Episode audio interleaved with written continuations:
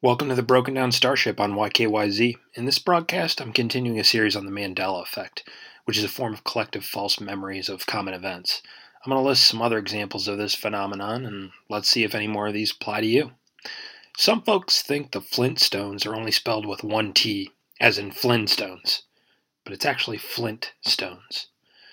Some people also believe that the color called chartreuse is a magenta pink color and in actuality, it's a shade of green. That's a weird one I've never heard. But another celebrity death one is Neil Armstrong. A lot of people don't remember hearing that he died, but he actually passed away in 2012, and I have to say, I, I thought he was still alive too. And then there's Mr. Rogers' theme song. I thought it started out, It's a Beautiful Day in the Neighborhood, but it actually starts out, It's a Beautiful Day in This Neighborhood. Now, I'm a Queen fan, Queen, Queen the band, and I remember Freddie Mercury belts out of the world at the end of We Are the Champions. But apparently he never did. Did you guys think that the Wicked Witch in Snow White says mirror, mirror on the wall? Guess what? She didn't. She says magic mirror on the wall.